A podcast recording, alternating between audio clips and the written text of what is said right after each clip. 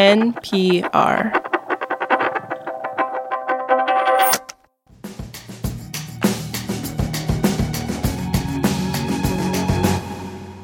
This is The Indicator from Planet Money. I'm Adrian Ma. And I'm Wailin Wong. All this week on The Indicator, we've been looking at how economics can address the climate crisis. And when we started working on this series, I knew right away who I wanted to talk to. And maybe you're thinking we wanted to call up a Nobel economist or maybe a climate activist like a Greta Thunberg type. Nope. I wanted to talk to the science fiction author Kim Stanley Robinson. And I know this is kind of a departure for us, but hear me out. About a year ago, my husband handed me this novel called The Ministry for the Future by Kim Stanley Robinson. And he said, You have to read this book. It's all about central banks and quantitative easing. right. And just to be clear, this is a novel, not a econ textbook or like Ben Bernanke's memoir. Exactly. It is a science fiction novel published in 2020, and it's about a newly formed group at the United Nations that's tasked with, you know, saving the planet. And the boldest idea this group comes up with, their Hail Mary plan for the biosphere, it involves monetary policy. Today on the show, Kim Stanley Robinson helps us imagine a plausible future where central banks could actually hold the key to averting climate disaster.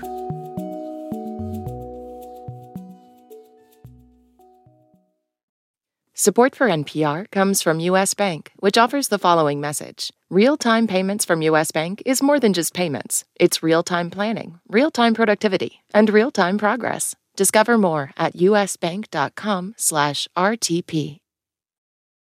Kim Stanley Robinson goes by Stan. He's written over 20 science fiction novels as well as short stories, and he says a lot of his work is tracing out future histories. Sometimes they're five years out, sometimes 200 years out. For a science fiction writer, I'm relatively conservative in that sense, close to the present. I don't do space opera. I'm not out in the galaxy millions of years from now. Take Stan's novel, Red Mars. It's about colonizing Mars in the 21st century. And when the book came out in the 90s, Stan says the response was pretty good, except one reviewer said, gee, it's really a shame that Robinson doesn't know anything about economics. and I was irritated at oh, that, oh, no. but it was kind of true. So I self educated in economics with the guidance of some friends that I ran into along the way. And that's gotten very intense. Then, a few years ago, Stan published a novel that featured a subplot about the banking system, and he found himself thinking about central banks. Central banks, of course, wield enormous economic power. They keep the banking system stable, they move interest rates up and down. And remember, in response to the financial crisis in 2007 and 8, they bought trillions of dollars in government bonds to keep interest rates down and try and give the economy a boost. This is a process known as quantitative easing. And so Stan thought maybe central banks could use the same policy tool, creating trillions of dollars in new money, not to buy government bonds, but to pay for the removal of carbon. So the central banks were key to the story, Certainly, fiscal policy, where governments simply legislate the spending of funds, is crucial. But monetary policy, where the central banks, in order to stabilize the value of money, begin to spend it on green projects to save the biosphere because money doesn't do well when the biosphere is crashing. In a mass extinction event, the value of money is going to go um, squishy. Stan's novel starts in the year 2025. And in the book, the Ministry for the Future comes up with something called the carbon coin. It's a new kind of money paid to governments and fossil fuel companies as a reward for decarbonizing. And so they get one carbon coin for every ton of carbon that stays in the ground for 100 years. These carbon coins would trade in financial markets like other currencies, and the central banks of the world would guarantee a minimum price for the coin. Now, if civilization collapses, then of course that guarantee won't be worth very much, but this is going long on civilization, in effect, rather than shorting civilization. In financial markets, short selling means making a bet that an asset will fall in value. So the carbon coin would incentivize governments and companies to make the opposite bet, to believe that the asset, in this case civilization, will rise in value. It will persist. Now, this plan for carbon quantitative easing is really ambitious and requires unprecedented cooperation from central banks. The head of the Ministry for the Future, a woman named Mary Murphy, encounters a lot of opposition.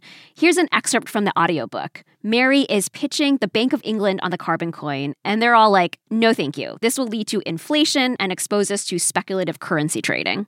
When Mary reminded them that they had quantitatively eased trillions of pounds into existence, when needed to save the banks.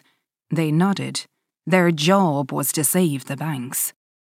To quantitatively ease trillions of pounds into existence to save the world, not their job.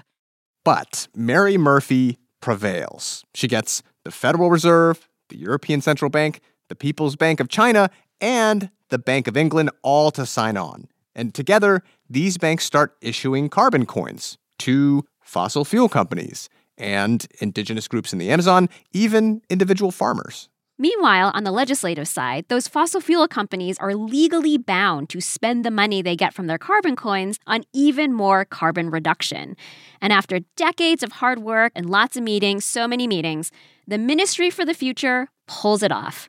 The carbon coin works. If you think of the things that the central banks can do and the things that governments can do as control knobs on a, on a gigantic machine that is lumbering towards a cliff and everybody's like twisting a steering wheel that only can move you w- one degree per 10 years, then you, you're kind of desperate for control knobs. And that's why in my novel, we're discussing things as wonky as monetary policy of central banks. But what else do we have? Because it is an economy that's creating the damage. In the novel, repairing that damage from industrial capitalism comes with a heavy cost. There's violent regime change, a refugee crisis, a financial market crash, even something called a super depression with unimaginably high rates of unemployment. But the Ministry for the Future is not a dystopia. Because in the novel, carbon quantitative easing is successful, and so are other large scale scientific projects like refreezing the polar ice caps. Stan says he doesn't do dystopian fiction. I was always interested from the very beginning in utopian alternatives going forward. Couldn't it be better than we have it now? And it's worth mentioning here the carbon coin is actually getting attention in the real world. One group pushing a version of this idea is the Global Carbon Reward Initiative. It was founded by an Australian civil engineer named Delton Chen, and he co authored an academic paper about carbon quantitative easing that is cited as inspiration in Stan's novel. And just recently, Delton and Stan met for the first time in person. Stan was also invited to COP26 in Scotland last year, where he gave a lot of talks and met with UN officials who'd read his novel. And he says he's spoken with some central bankers, but he can't share too much about those chats. Central bankers are thinking if the markets were to understand that we are consulting with a science fiction writer, it might be bad for the market. it's been a couple years since the Ministry for the Future came out. Stan says he was in a darker place when he wrote the novel than he is now. Though optimism is not quite the right word for what he's feeling. Instead, he says it's more like he's trying to hold two thoughts in his head at once. On the one hand, the world is falling apart. On the other, we are saving the world. Maybe that's what dread is a combination of fear and hope, in that you think it could be going better, but it's not. Well, that's a dreadful feeling that we're going to be stuck in the rest of our lives. And yet, it needs to fuel the right actions. Hope has to stay alive, and it's a willed project. You hope as a political project, not as a biochemical, you know, accident. We have to go long on civilization. All right, I will take that bet. This episode was produced by Corey Bridges with engineering from James Willetts. Dylan Sloan checked the facts.